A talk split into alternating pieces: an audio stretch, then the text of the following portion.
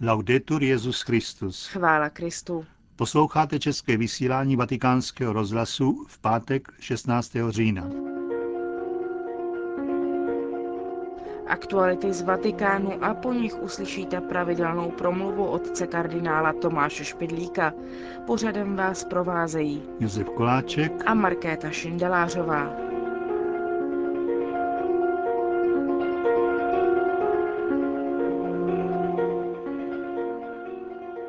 Zprávy Vatikánského rozhlasu. Vatikán. Benedikt šestnáctý. Dnes dopoledne přijal na audienci monackého knížete Alberta druhého. a ukrajinskou premiérku Julii Tymošenko. Během rozhovoru s ukrajinskou předsedkyní vlády, informuje nóta Vatikánského tiskového střediska, se mluvilo o tématech týkajících se podpory míru a mezinárodní spolupráce, zejména na poli Evropy.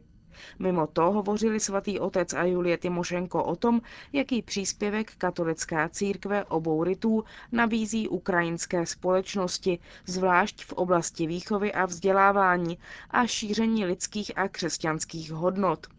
Dále byla řeč o otázkách společného zájmu, o vztazích mezi civilními a církevními autoritami a byla vyjádřena naděje na brzké vyřešení ještě otevřených otázek. Při audienci monackého knížete Alberta druhého. u Benedikta šestnáctého. se hovořilo, jak informuje Vatikánské tiskové středisko, o aktuálních mezinárodních otázkách jako integrální rozvoj národů nebo ochrana přírodních zdrojů a životního prostředí.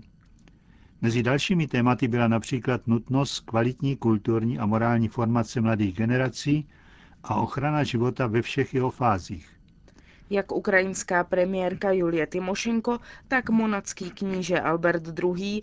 se po audienci u svatého otce setkali také se státním sekretářem svatého stolce kardinálem Tarčisiem Bertonem a vatikánským sekretářem pro vztahy se státy monsignorem Dominikem Mambertim.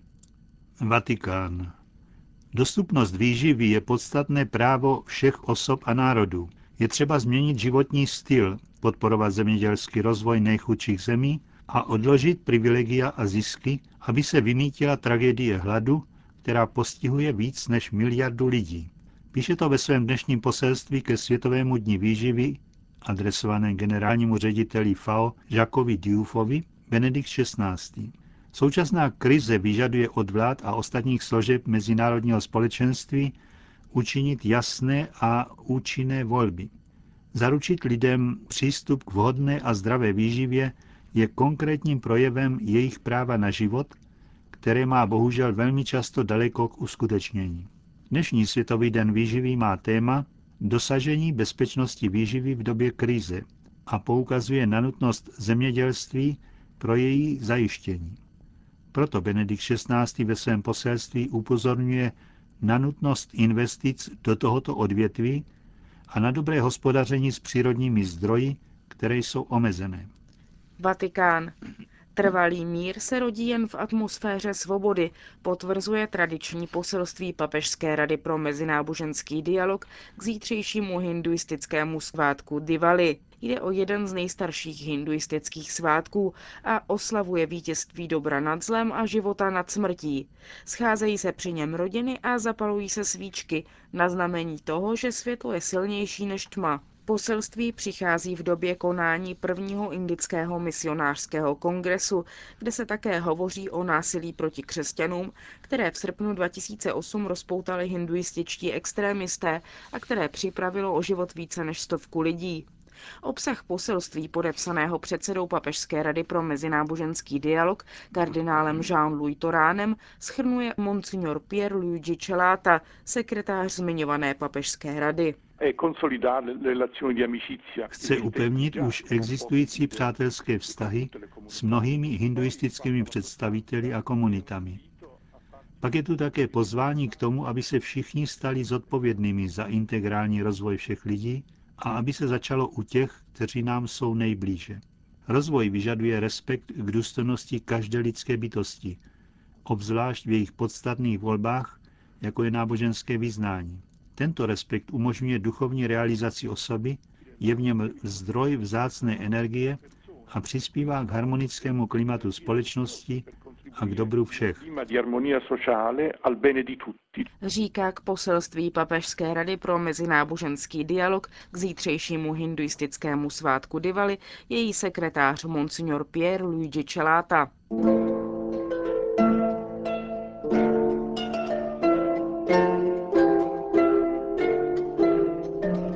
Věž. Pravidelná promluva otce kardinála Tomáše Špidlíka.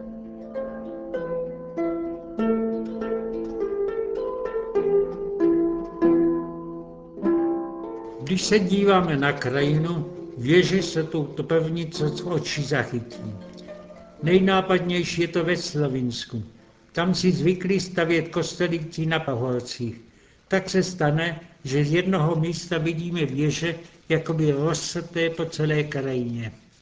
A přece ekonomicky je věž nejméně úspornou stavbou. Stojí mnoho peněz a slouží jenom zatvěšení zvonů a velkých hodin.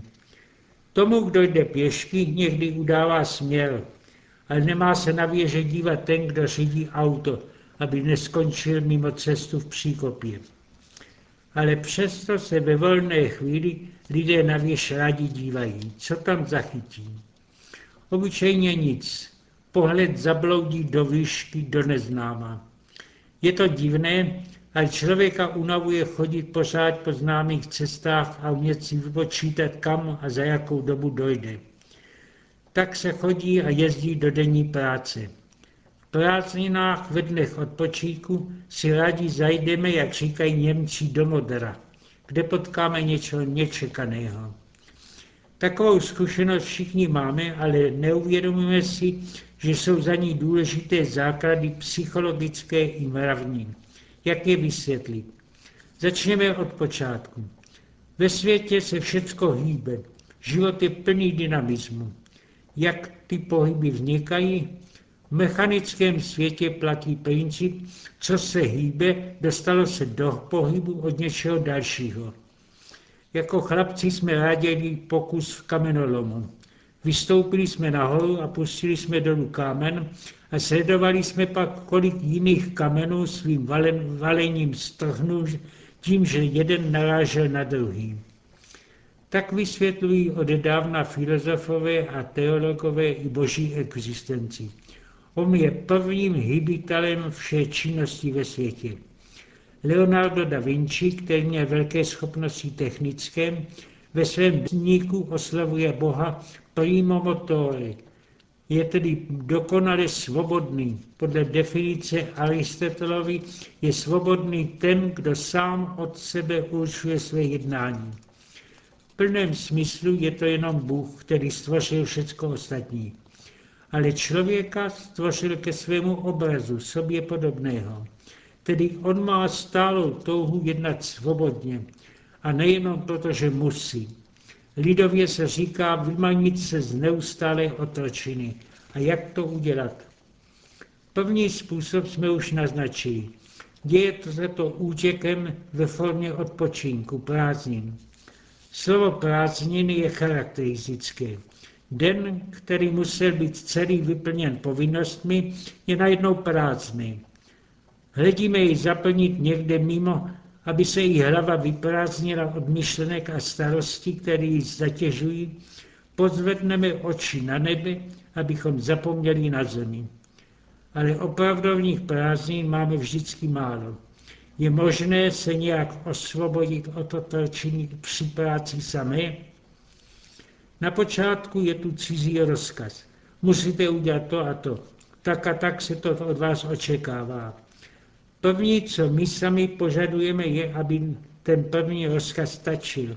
Aby už nad námi nestál někdo, kdo nás stále sekíruje a každé hnutí kontroluje. Ten, kdo poroučí, musí mít k nám alespoň minimální důvěru. Vzali jsme tu práci z povolnosti, ale teď už ji chceme dokončit dobrovolně. A to dobrovolnost se obyčejně projeví i v zvláštní iniciativě. Žena připravuje oběd, objednané jídlo, takové, jaké se dělá všude jinde. Ale najednou ji napadne, že by mohla zlepšit tak, aby to ocenili, aby slyšela, že tak dobro ještě nikdy nikdo nejedl.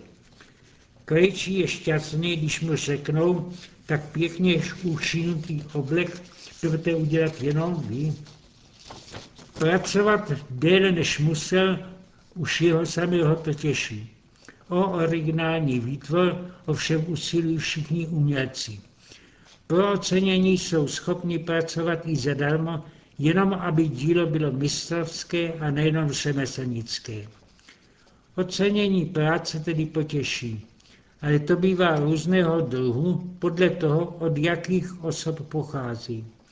Usměje se povrchně, když nás pochválí někdo, kdo se sám v díle nevyzná. Oceníme jeho sympatii, ale nic víc. Nadšení probudí naopak úsudek dobrých odborníků. Dostane-li někdo odměnu za své dílo Nobelovu cenu, považuje to za celoživotní úspěch. Pochopně se velké ceny od velkých odborníků vyskytují jenom zřídka. Ale je i jeden druh ocenění, který je velmi nenápadný a přesto je opravdu hřejivý. Matka uvařila oběd, nepřišel žádný odborník v kuchařském umění, aby ji to ocenil.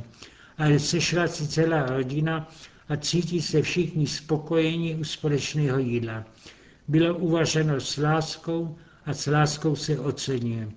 Kdyby tam byly nějaké nedostatky, na ty se nehledí. Mohu to dotvrdit jiným příkladem. Někdo, kdo má vysoké místo v politickém životě, musí ovšem často cestovat. Mluvil v jednom městě už dopoledne a objednali mu oběd v luxusní restauraci. Omluvil se a zašel k nějakému známému dělníkovi. Tam se ovšem vyděsili. Co mu tak najednou připravíme? Celá rodina hleděla výpovodci a dělali, co mohli. Pán se mě pak přiznal, takový oběd je opravdové pochutnání. Tomu se žádný luxusní restaurant nevyrovná. Můžeme z těchto příkladů, které zní banálně, odvodit něco povzbudivého pro náš denní banální život? Začněme zase od počátku. Na počátku našeho jednání je nějaký rozkaz. Je jich vlastně celá řada, ale první vychází od Boha, který nás stvořil a učil na povolání. Udělal to z lásky a dává nám všechny prostředky uskutečnění toho, co od nás opravdu chce. Nechce, abychom to dělali otrocky. Proto nám přicházejí stále inspirace jako umělcům, abychom své povolání zlepšili, zkrášlili. On sám to doopravdy oceňuje a dovede své ocenění dávat najevo tím, že cítíme vnitřní uspokojení a klid. Dá se však položit námitka v opačném smyslu. Mám-li si představit, že mou práci sleduje boží pohled, pak mám pocit, že jsem stále sledován, i když je to od Boha. Je to přesto nepříjemné. Tak to napsal jeden holandský spisovatel, který si vzpomíná, že měli v koleji, kde jako hok studoval, ve spárně obraz velkého obka s nápisem Bůh tě vidí. Spisovatel dodává, že mu z toho zůstal po celý život jakýsi nepříjemný pocit, že žije pod dozorem. Co bychom mu poradili, aby se toho zbavil? Já bych mu řekl, nahraď ten obraz oka obrazem věže. Nemysli na to, že někdo se dívá zhora na tebe dolů, ale raději, že ty se z dola díváš nahoru. Uvidíš tam slunce a modré nebe.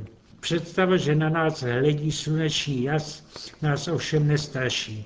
Tou se omládne. Vrací nás do mentality dítěte, které se každý den probouzí s podvědomou otázkou. Co pak mě dnes čeká pěkného?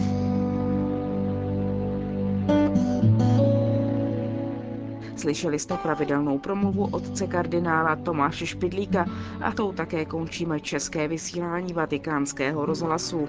Chvála Kristu. Laudetur Jesus Christus.